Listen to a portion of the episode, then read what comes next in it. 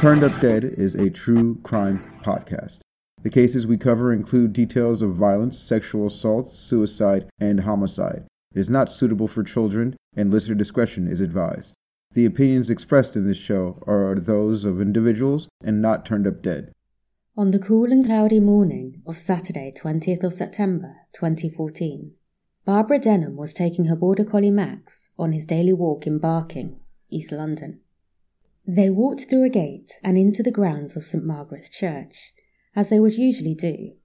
But it was then that Barbara noticed a slim young man sitting, sort of propped up, against the churchyard wall. As she got closer, she could barely believe it. The young man was dead. Now, this would be shocking enough for anyone to stumble across, but just 23 days earlier, Barbara, whilst walking her dog Max in the same churchyard, had discovered another body of another slim young man, leaning against the same part of the wall, in almost the exact same position.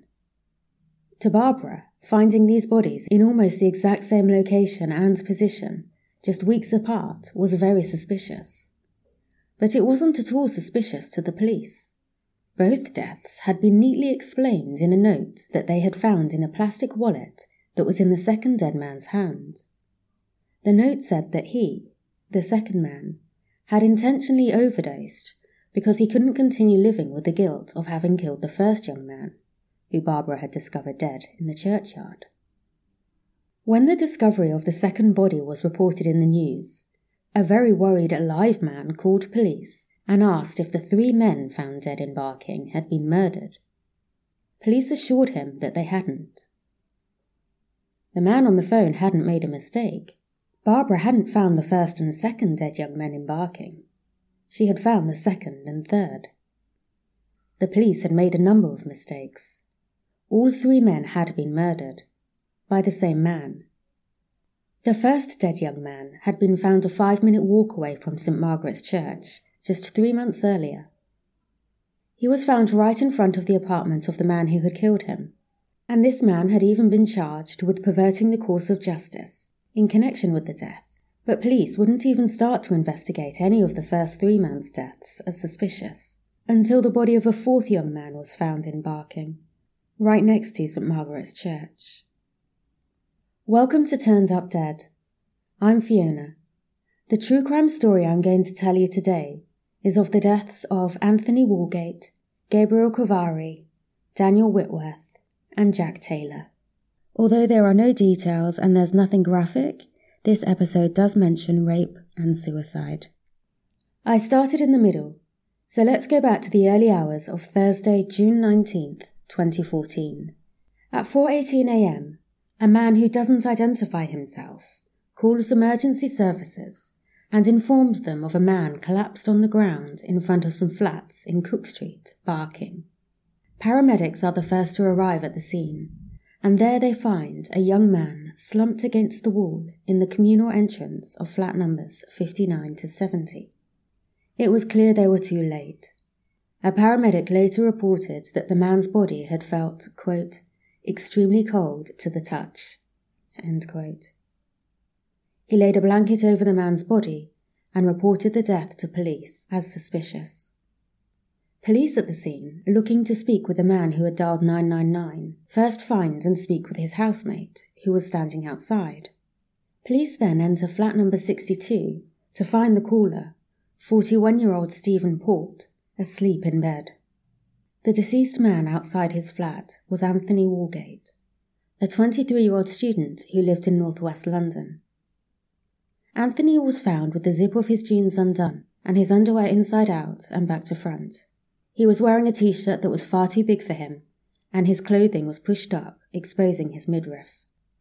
Anthony's phone was missing, but there was a black holdall beside him, and in that police found a small brown bottle containing a small amount of liquid. This was later tested to be GHB. GHB is used legally to treat narcolepsy, the chronic sleep disorder that causes extreme tiredness and makes sufferers suddenly fall asleep. However, because of its ability to make users feel euphoric and reduce people's inhibitions, it's often used illegally as a club drug and during sex. But it's very easy to overdose on GHB, which can lead to unconsciousness. Hence its darker known use as a date rape drug. Overdosing on GHB can also cause coma and death. In the UK, illegal drugs are categorised into three classes. Apparently, this is according to how dangerous a drug is to the user and the impact it can have on society. Class A drugs are supposedly the most dangerous and most harmful drugs. Class B drugs are in the middle, and Class C drugs are supposedly the least dangerous and least harmful illegal drugs to society in the UK. In the UK, GHB is currently classed as a Class C drug. This does mean it's illegal to possess or sell it, but it's on the lowest tier, which may well cause people to believe that it's safer than it really is. I mean, it can kill you. That's pretty dangerous. Personal possession of GHB could get you up to two years in prison, or an unlimited fine, or both. Dealing GHB can get you up to 14 years in prison, or an unlimited fine, or both. Marijuana, however, is classified a Class B drug, which makes no sense to me. Too much weed alone isn't going to put you in a coma or kill you, and I've never heard of it being used to sexually assault people on a regular basis. If, like me, you think these UK drug classes make no sense, and you've not heard of a man named Professor David Nutt, please look him and his research up. Back to the story. Stephen Port was interviewed that day, but only as a significant witness. In his witness statement, Port explained how he had got home from his night shift around 4 a.m.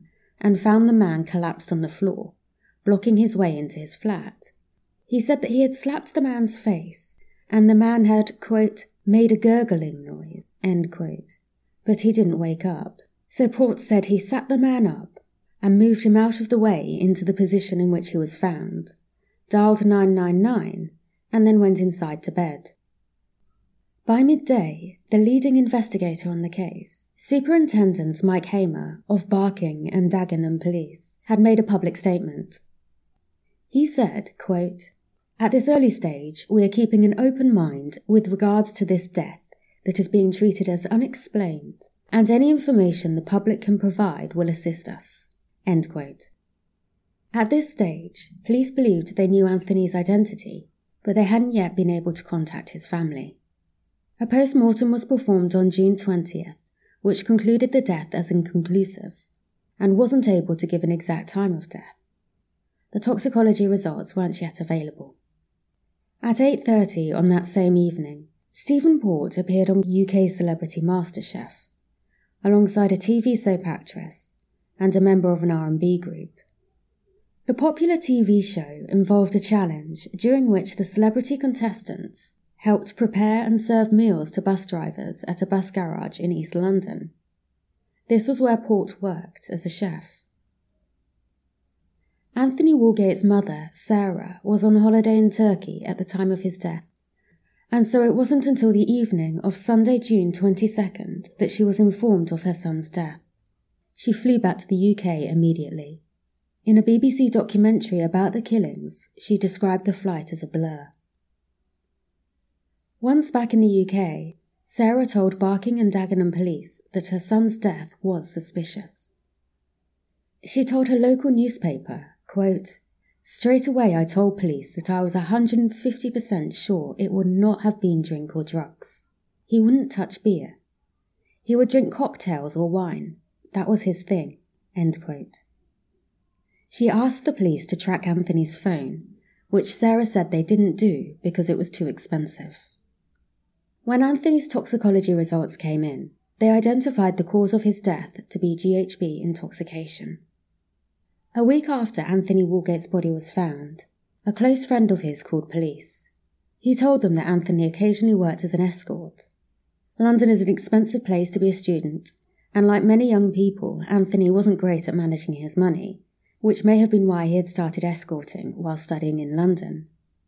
His friend said Anthony had arranged to meet a man named Joe Dean in Barking before his death. Joe Dean was really Stephen Port police arrested Port that day and took his DNA. They also took his computer. During his police interview, Port first tried to make out that he knew Anne Anthony, but not Anthony Walgate. Faced with evidence of him being in contact with Anthony, Port eventually told police that he had met him on a male escort website named sleepyboy.com, and he had agreed to pay him £800, about a thousand US dollars, for an overnight on June 17th. Port claimed that once at his flat, Anthony had taken his own drugs. He said that Anthony had felt sleepy, so he allowed him to stay in his bed while he went to work. This would have been to his night shift on June 18th. Port claimed that when he returned home from work, Anthony was dead. Rather than call police, Port said he had panicked and moved his body outside. Barking and Dagenham police accept this story and charged Stephen Port with perverting the course of justice. Really just a fancy way of saying lying to the police.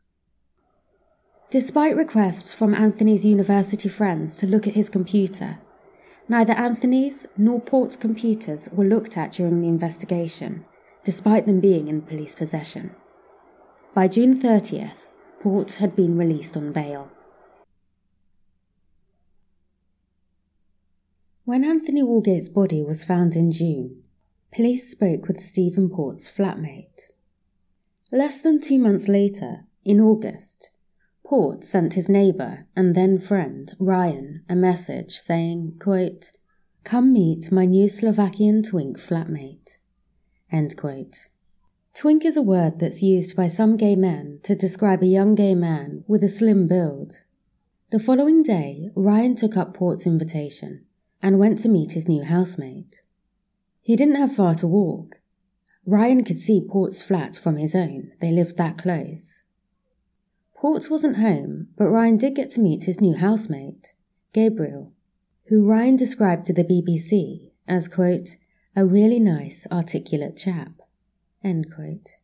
22 year old Gabriel Kovari had moved to the UK in June in search of a better and freer life. He had stayed with a man named John Pape for six weeks and then moved to Cooke Street to stay with Stephen Port. According to Gabriel's friends, Port had let him stay for free because he had just wanted to, quote, fill the place, end quote. This was August 23rd. On August 24th, Ryan received a message from Gabriel which said, quote, Stephen is not a nice person, end quote. On August 25th, Ryan noticed that he hadn't seen Gabriel in or around the flat. He had only seen Stephen Port. So he asked Port about Gabriel. Port said that he had, quote, gone to stay with another local guy, some soldier guy he had been chatting to online, end quote. At some point that day, Stephen Port changed his phone number. Ryan didn't see Gabriel on August 26th, and no one had heard from him. The last his friends had heard from him was a message on the 25th, which just said, I'm fine, followed by a smiley face. The next day, August 27th, Port's sister, Sharon, called to find her brother in a very stressed state. When she asked why he was stressed, he told her that there was a body in his flat, and that it had been there for a day and a night. Port had gone to work as usual, whilst the body had been in his flat. During Stephen Port's trial, his sister told the court that Port had told her that a man had stayed the night with him, and when he, Port, had woken up, the man wasn't breathing. She said, quote, They had taken drugs, but I don't know what. End quote. During this call, she did tell him to go to the police, but she didn't contact them herself. Port later tried to explain away this call to his sister by claiming that he was referring to finding Anthony Walgate dead back in June. The day after this call, August 28th, Barbara Denham, whilst walking her dog, found Gabriel's body in St Margaret's Church. At first she thought he was sleeping, but as she got closer she noticed that his sunglasses weren't sitting on his face properly, and his clothes were pushed up on his chest. Barbara was brave enough to touch a bare bit of skin, which felt cold. In the BBC documentary, she explains how she thought that, looking at his clothes, he couldn't have dressed himself that way, and he must have been placed there. She said, quote, It didn't look right. End quote. Yet police treat Gabriel's death as non suspicious. Police visit John Pape, who was the man Gabriel had stayed with prior to moving to Cooke Street with Stephen Port. They inform him that Gabriel had been found dead in a cemetery in Barking. Unlike police, John Pape wanted to understand what had happened, so he typed unexplained deaths in Barking into Google. The top search result, and still is at the time of recording, was a news article from the Barking and Dagenham Post titled Man Dies in Unexplained Circumstances in Barking.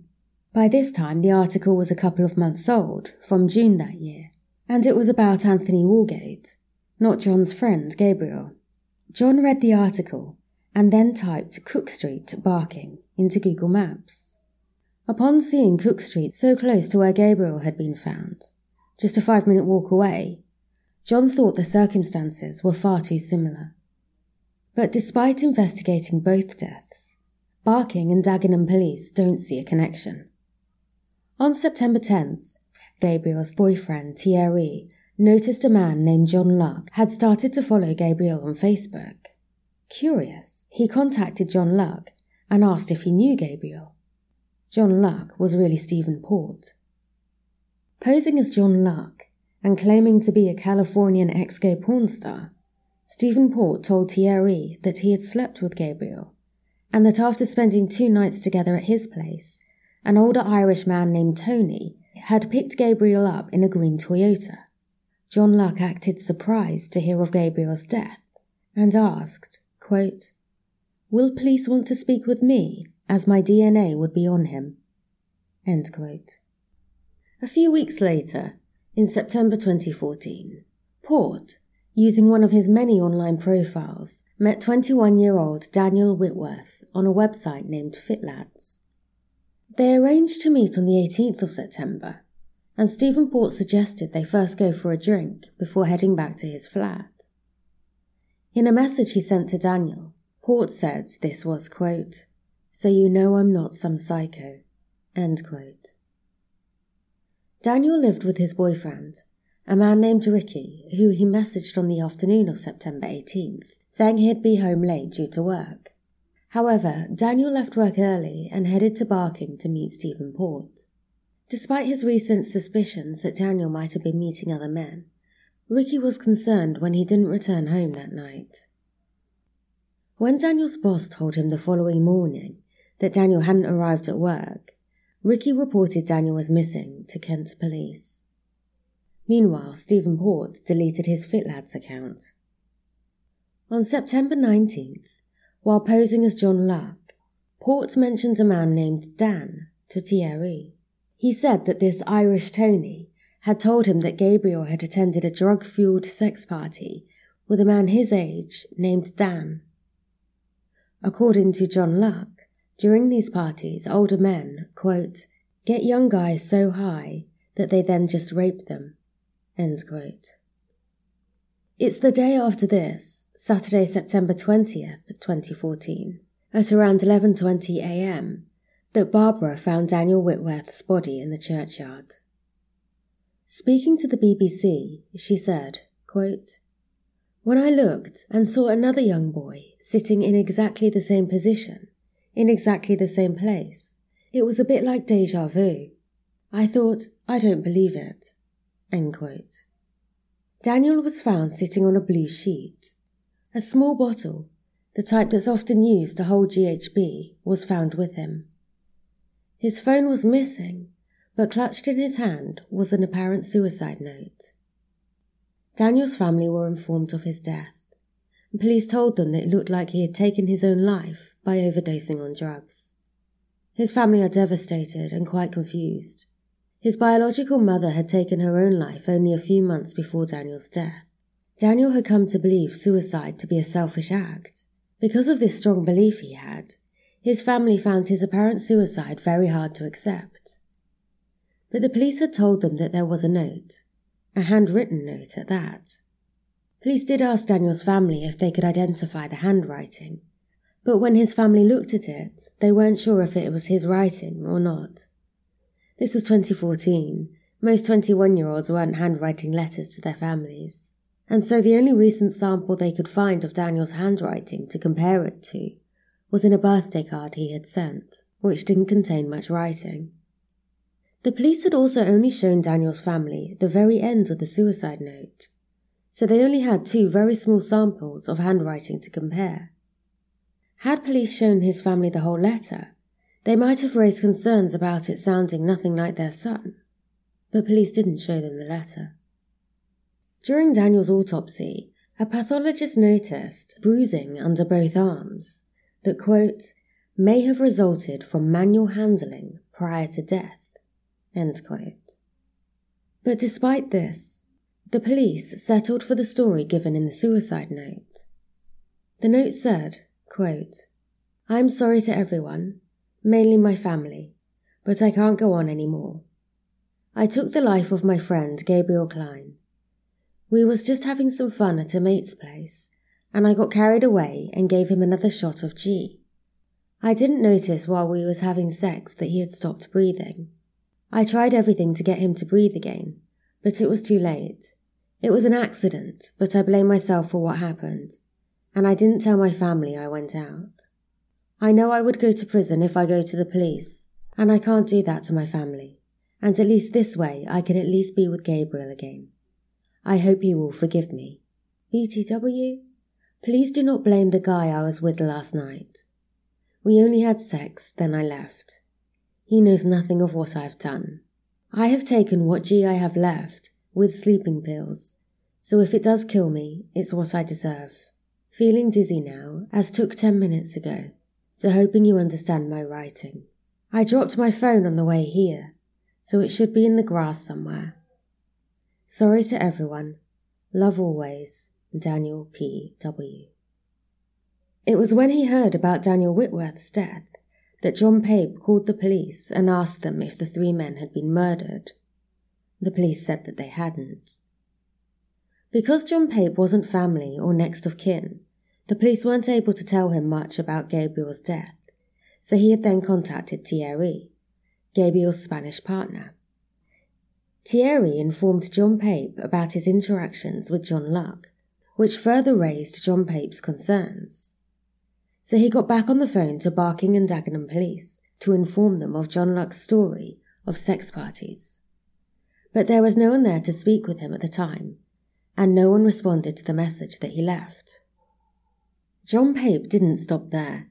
He contacted UK based LGBT plus magazine, Pink News, and LGBT plus anti violence charity, Galop. Both organisations then contacted the police only for them to be told that Anthony's death wasn't linked to the others. So police had seemingly settled on believing the apparent confession suicide note and weren't investigating any other possibilities, as on September 23rd, the Barking and Dagenham Post reported, quote, Police are investigating a possible link between two unexplained deaths at St Margaret's Churchyard. End quote. But it also said, quote, Police are not currently looking for anyone else in connection with the deaths. On the same day this article was published, John Luck sent the following message to Thierry. Quote, Maybe Dan knew what happened to Gab and could not live with the guilt, or something like that. The news that Daniel was found with a suicide note hadn't yet been made public. The next day, a detective responded to an email Thierry had sent that had contained a news article about Anthony Walgate's death. The detective said that it had nothing to do with Gabriel or Daniel's deaths. He then asked Thierry to get John Luck to contact him. Thierry had already given the detective information about John Luck and a link to his Facebook profile. Throughout these cases, the victims' families and friends seemed to be doing more police work than the police whose job it was. By September 29th, John Luck, of course, hadn't called the detective. At 6 pm, the Barking and Dagenham Post published an article with some very interesting quotes from Detective Chief Inspector Tony Kirk, the lead detective on Gabriel and Daniel's cases. I don't know if this was the detective that Thierry had been in contact with, but it is a possibility. Detective Chief Inspector Tony Kirk said, quote, It is unusual and slightly confusing because they aren't local. If they were local, I could understand a bit more. So we need to see if there's a clear connection with the borough regarding the two of them. End quote.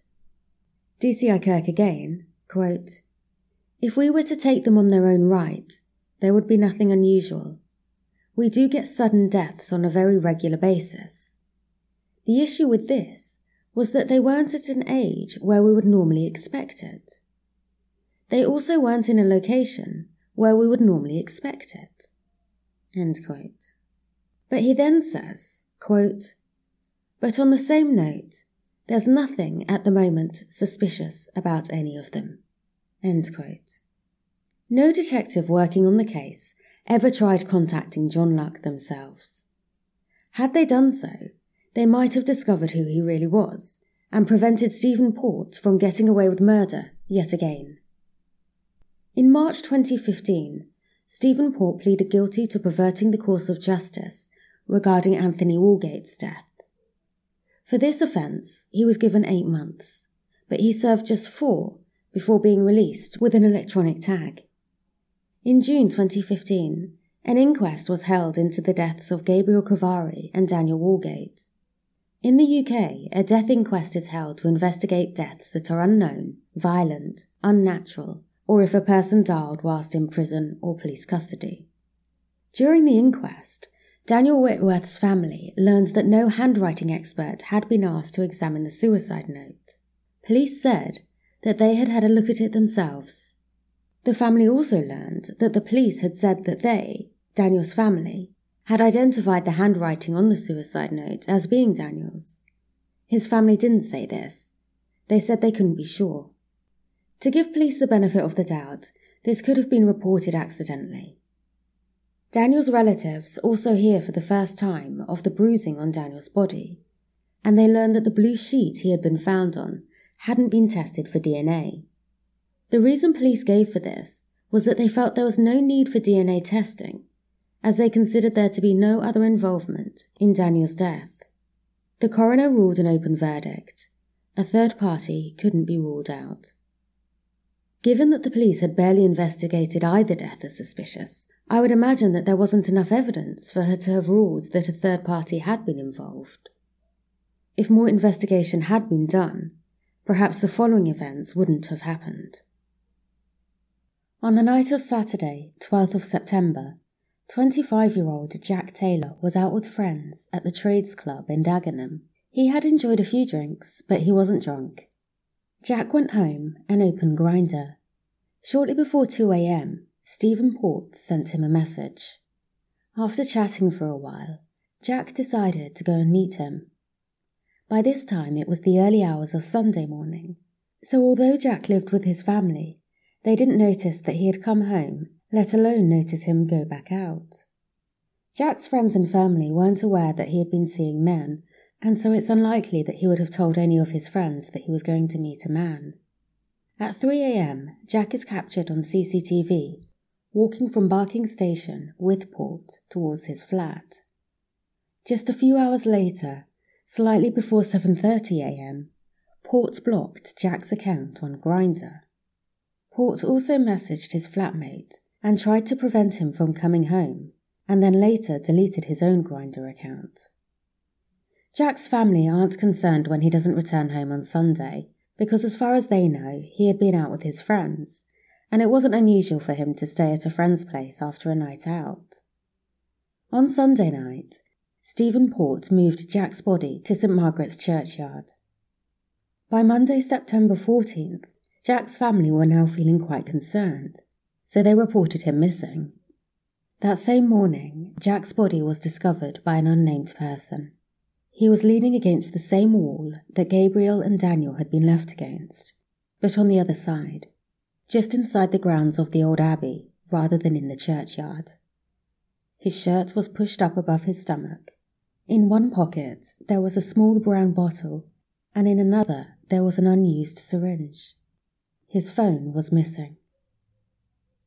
Whilst Jack's mother is talking on the phone to his sister, Donna, the police arrive at her house. They ask her if she's Jack's mother. When she says she is, they bluntly tell her, Your son's dead. When she heard her mother scream, Donna said she slid down the refrigerator onto the floor and sat there in tears. Jack had two younger sisters, Donna and Jenny. If it weren't for them, it's very likely that Stephen Port would have gotten away with not only Jack's, but Anthony's, Gabriel's, and Daniel's murders. And he could easily have, and in my opinion would have, gone on to kill again and destroy even more lives.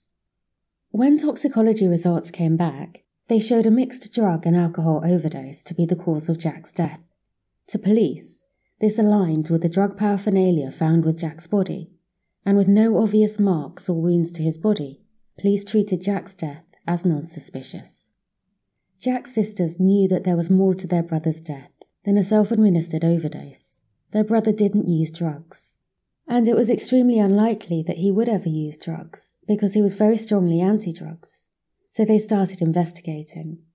And just like John Pape had done previously, Donna and Jenny come across news articles about the other young men who were found dead around St. Margaret's churchyard and notice the obvious similarities. So they call Barking and Dagenham police and raise their concerns. The police tell them that there's no connection between Jack's death and the deaths of the other men. Two weeks after Jack's body is found, around September 28th, Jack's family learn that police have CCTV footage of Jack, captured in the early hours of the morning of his death, which shows Jack walking with an unknown man around Barking Station. When they asked police who the man was, the police told them that they didn't know. Police go on to explain that in some CCTV footage taken from later that morning, Jack is seen walking alone, so there was no need for them to identify the man. Donna and Jenny put pressure on police to release the footage so the men can be identified. But because police don't find Jack's death suspicious, they don't release the video. Less than a fortnight after this, the police realise that Jack wasn't ever seen alone on the cameras. The person seen walking alone had been somewhere else. Jack and the unknown man, who we know to be Stephen Port, had been together all along. On Tuesday, 13th of October, the police finally released the CCTV footage and asked for the public's help in identifying the man. On the morning of Thursday, 15th of October, Stephen Port is identified as being the man seen with Jack on CCTV. The person who identified him was actually a Barking and Dagenham police officer. By that afternoon, Port had finally been arrested on suspicion of causing the deaths of Anthony Walgate, Gabriel Kovari, Daniel Whitworth, and Jack Taylor. The case was then passed from the Barking and Dagenham police to London's main Metropolitan Police Homicide and Major Crime Command. That evening, Port begins four days of police interviews. In the first interview, he denies having any involvement in the death of Gabriel Kovari. When the interviewing officer asks, Were you involved in administering any drugs or poisons or noxious substances to him? Port doesn't directly deny it, and instead replies, quote, No, I don't administer drugs to anyone. And then, without further questioning, says that somebody else does that. Daniel. Port then tries to make out that he's not sure if it's even the same Daniel, but he does say that the name Whitworth rang a bell. Some of these interviews are on YouTube, so you can see them for yourself. I found the video of what I'm going to tell you about quite disturbing. The interviewer shows Stephen Port a photograph of Jack Taylor, and asks if he recognizes him.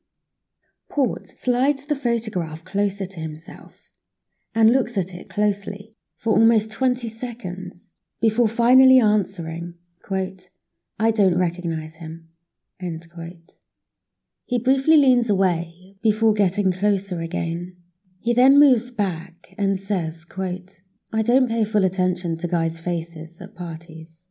End quote.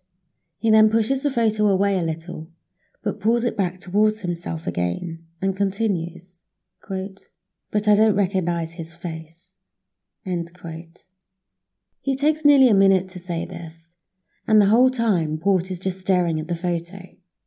In his interview the following day, Port is shown a map which shows his flat, St Margaret's Church, and the abbey behind it. When asked if he had been in the grounds behind the church, where the old walls are, Port replied, quote, Oh, no, no. Looks, no. Looks spooky, so I wouldn't go there. The police officer replied, quote, You've never been there. In all the eight years you've lived across the road from there. Port not only denied ever being there, but he acted unaware of the bodies being found there. Port also went on to deny writing the suicide letter, despite the handwriting being very similar to his own.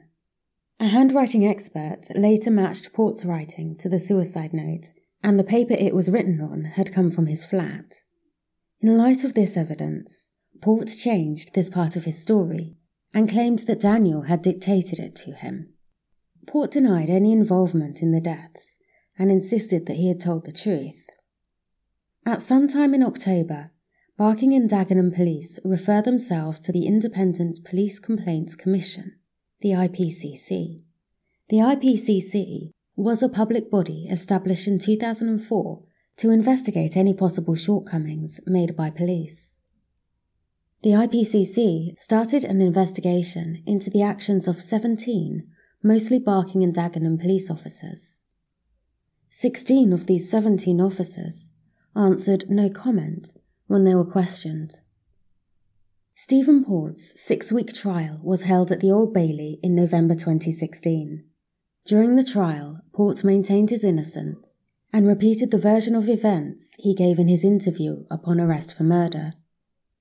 He avoided looking at any of the victims' families throughout. On 23rd November 2016, the jury returned a verdict of guilty to all four murders by a majority of 11 to 1. On the 25th of November, Stephen Port was sentenced to a whole life sentence for the murders of Anthony Walgate, Gabriel Klein, Daniel Whitworth, and Jack Taylor. In his sentencing remarks, Mr. Justice Openshaw said, quote, I have no doubt that the seriousness of the offending is so exceptionally high that the whole life order is justified. Indeed, it is required. The sentence, therefore, upon the counts of murder, is a sentence of life imprisonment. I decline to set a minimum term. The result is a whole life sentence, and the defendant will die in prison. When news of Port's arrest became public, other men came forward and bravely told their stories of being drugged and raped by Port. So, in addition to the murders, Port was also tried for attacks on eight other men. In the UK, the maximum sentence for rape is life imprisonment, and this is what Port was handed. Mr. Justice Openshaw noted that life imprisonment, quote, is the only appropriate sentence to mark the gravity and depravity of these offences. The maximum sentence for administering a substance with intent is 10 years, and Port got that too. In total, Port was found guilty of 22 offences that included murder, rape, and administering a substance with intent. He was acquitted of all charges regarding an additional man. Upon Port's murder convictions, the open verdict that had been given the previous year after the inquest into Gabriel and Daniel's deaths was quashed by the High Court, and a new inquest into all four deaths was ordered. Unlike the previous inquests, this inquest would have a jury who will be asked to consider if there were any police failings and whether police prejudice, namely homophobia, played a part in Stephen Port not being stopped much sooner. In January 2018, the Independent Police Complaints Commission became the Independent Office for Police Conduct, the IOPC. The IOPC concluded the investigation into the 17 officers who worked the initial unexplained death cases. No police penalties were called for, and no police officers were disciplined.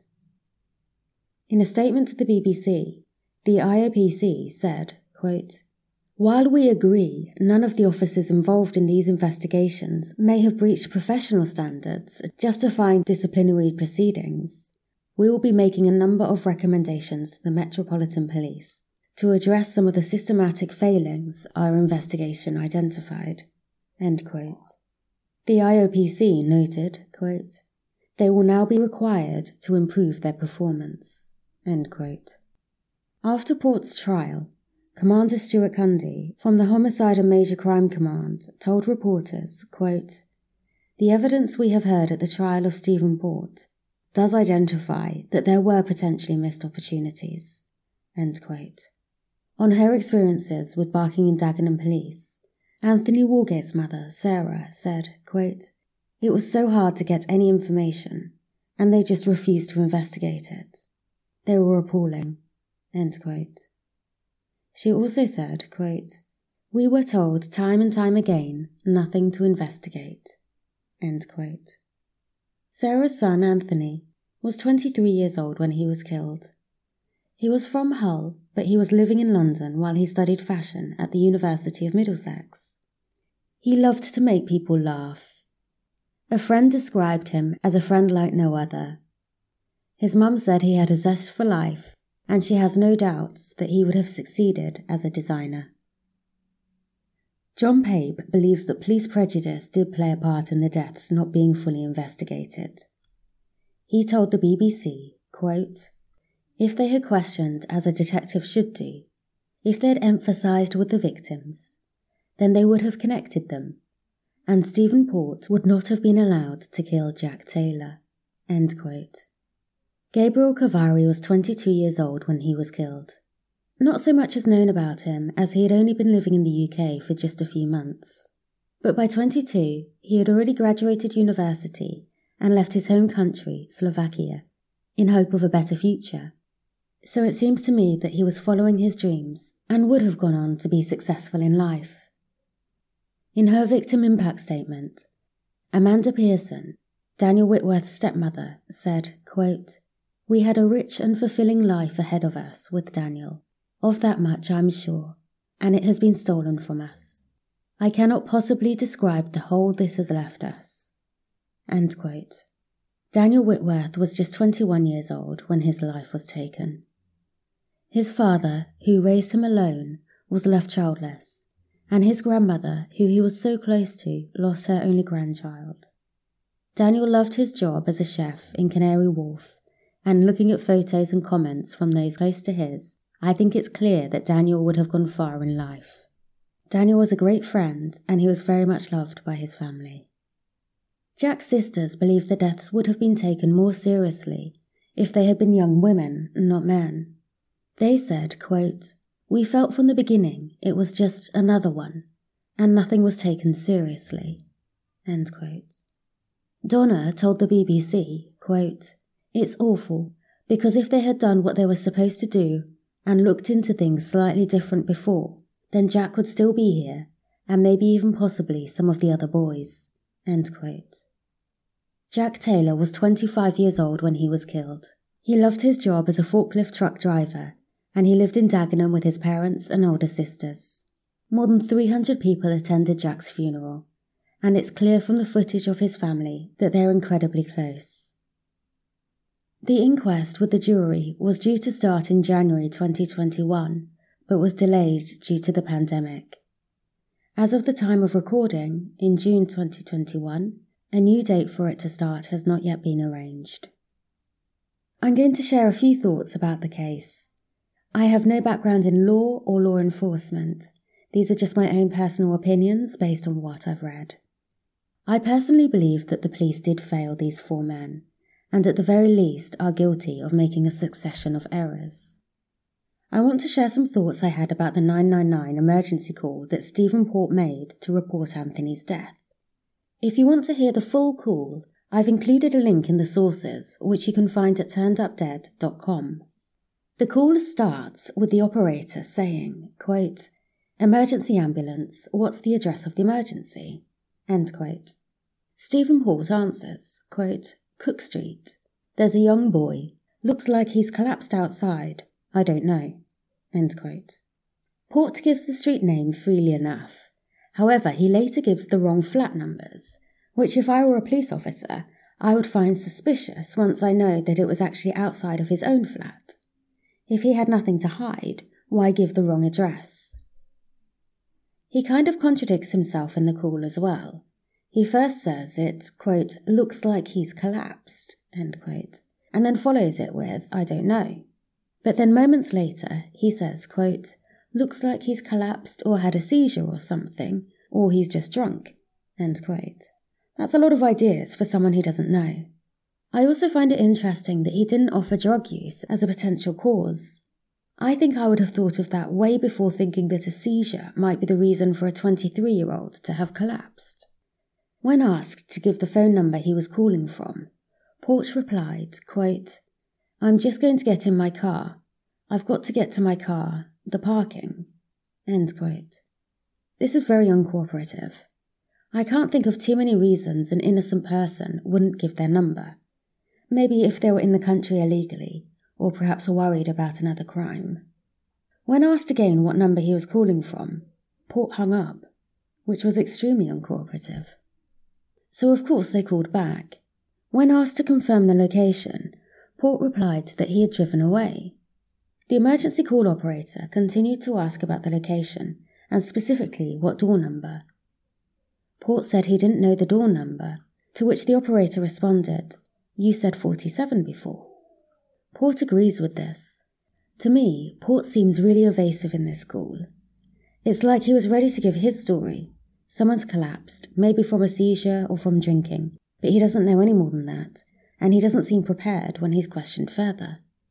The end of the phone call goes as follows. The operator is first.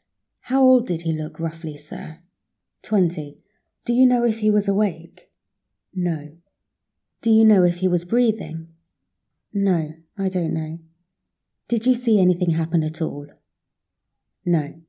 You just think he's possibly had a seizure. He was lying there on the floor. Yes. Some of the things I mentioned could be explained by the first story Stephen Port gave of finding Anthony collapsed outside his doorway. The fact that he moved him outside wouldn't make me very suspicious as such. It shows that Port is a horrific person. But this is London, so I find moving a collapsed person from your doorway and then going inside to bed a realistic enough sounding story. I think there was something else that the police missed here as well. Port claimed that the man had made a gurgling noise. But do you remember what the paramedic said? He said Anthony's body was extremely cold to the touch. I don't know what time the paramedics arrived, but I find it hard to believe that it would have been long enough for a person to go from being alive making gurgling noises, to being dead and extremely cold to the touch. I believe the police were more ready to accept the story that Port gave them once they knew Anthony was working as an escort. I personally think that sex work should be legalised in the UK, and I think it's pretty ridiculous to try to control who grown adults choose to have sex with and for what reason. It's like they're saying you can have sex for love, or lust, or to get your partner to wash the dishes, but not for money. As we all know, sex workers are often treated as lesser by police, not only in the UK, but around the world. And if you happen to be a gay, transgender, or ethnic minority sex worker, you're sadly often seen as even less important. In the BBC documentary, Barbara Denham explained how she thought that, looking at Gabriel's clothes when she found him, that he couldn't have dressed himself that way, and that he must have been placed there. She said it didn't look right. If she could see that, why didn't trained police think the same? I find it absolutely astonishing that the police accepted the apparent suicide note found in Daniel's hand at face value. The letter starts by apologising to his family and saying, I can't go on anymore. That seems to show suicidal intention, and making apologies is something I would expect to see in a lot of genuine suicide letters. However, no family members are named, or even the words mum dad, or grandma. Daniel was apparently very close with his grandmother, so it might have seemed odd for her not to have been mentioned if his family had been shown the full note. When they were eventually shown the full letter, they did comment that it sounded cold. A big part of the note was an explanation of Gabriel's death. I don't think this is too strange in itself. Guilty people do make deathbed confessions. Though I do think that when compared to such little said to his own family, it is a bit strange. During the confession, the note again mentions his family. It says, quote, I didn't tell my family I went out. End quote.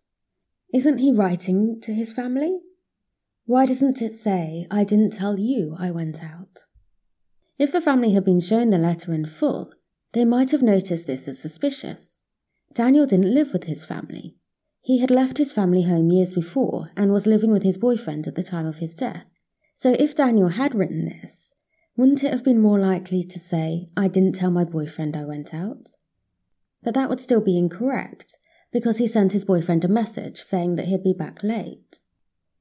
The line, I can at least be with Gabriel again, would make you think that him and Gabriel were close. And I imagine this is what the police thought too. But the police were unable to find any connection between Daniel and Gabriel. They weren't friends on social media, and neither Daniel nor Gabriel's other friends had heard of the other man. One line that really stood out was when he asked not to blame the man he was with last night, that being Stephen Port. In British English, the word dodgy is used to describe something that can't be trusted or might be dangerous. I would describe the following sentence as dodgy. Quote, BTW, please don't blame the guy I was with last night. We only had sex, then I left. He knows nothing of what I have done. I mean, it sounds like something from a really bad movie or play that was included to point towards the real killer, in a really obvious way. But I guess Barking and Dagenham police weren't watching enough bad movies or plays, because this doesn't seem to set off any alarm bells for them. When Daniel's family eventually saw the full letter and read that Daniel was with a guy the night before his death, they asked the police who this guy was. Barking and Dagenham police told them that they didn't know. This is really frustrating because they could have found out. The blue sheet Daniel was found sitting on and the plastic wallet the note was in both contained Stephen Port's DNA. And if you remember, Port's DNA was taken after Anthony Walgate's death, so it was on file. But the police didn't test the blue sheet or the plastic wallet for DNA. The police said that they had felt no need to run DNA tests on the blue sheet, as they considered there to be no other involvement in Daniel's death. But isn't that the definition of having blinkers on? And I don't know, I'm not a cop, but wouldn't testing, even if to rule out other possibilities, been a good thing to do? The line about dropping the phone sounds odd to me too. If he had said that he had lost his phone, I'd buy that. But it says dropped, not lost. So why wouldn't they have just picked it up when it was dropped? It seems odd to me to include an explanation of dropping the phone and then an idea of whereabouts it should be. To me, this sounds like maybe they want the phone to be found. I couldn't believe it when I read that a police detective had asked Thierry to get John Luck to contact him. I mean, that's just lazy. After Port's trial, Commander Stuart Cundy from the Homicide and Major Crime Command commented that, quote, there were potentially missed opportunities, end quote. If you ask me, that's one hell of an understatement. What struck me when I first saw the photographs of Anthony, Gabriel, Daniel, and Jack was how young they all look. I don't know how you can look at these young men, listen to what their friends and family are telling you, ignore evidence that was not only right in front of you, but given to you by the victims' friends and families, and then pretty much turn around and say, nothing to investigate, job done. The outcome of the 2018 investigation into the officers on the original case, to me, sounded like, yeah, there were failings, but nothing bad enough for any repercussions. We'll tell them to do better next time. How badly would these police have to have done their jobs to warrant disciplinary proceedings, according to the IOPC? As I said before, there is another inquest that was due to start, and this one will have a jury, so I hope that there's a better outcome for all of the victims' families. Thank you for listening to this episode of Turned Up Dead. All sources for this episode can be found at turnedupdead.com. Remember, if you listen carefully, even the words of liars will tell you the truth. If you have enjoyed this episode, please leave a five star review. And if you really enjoyed the show, you can buy me a coffee at buymeacoffee.com forward slash turned up dead.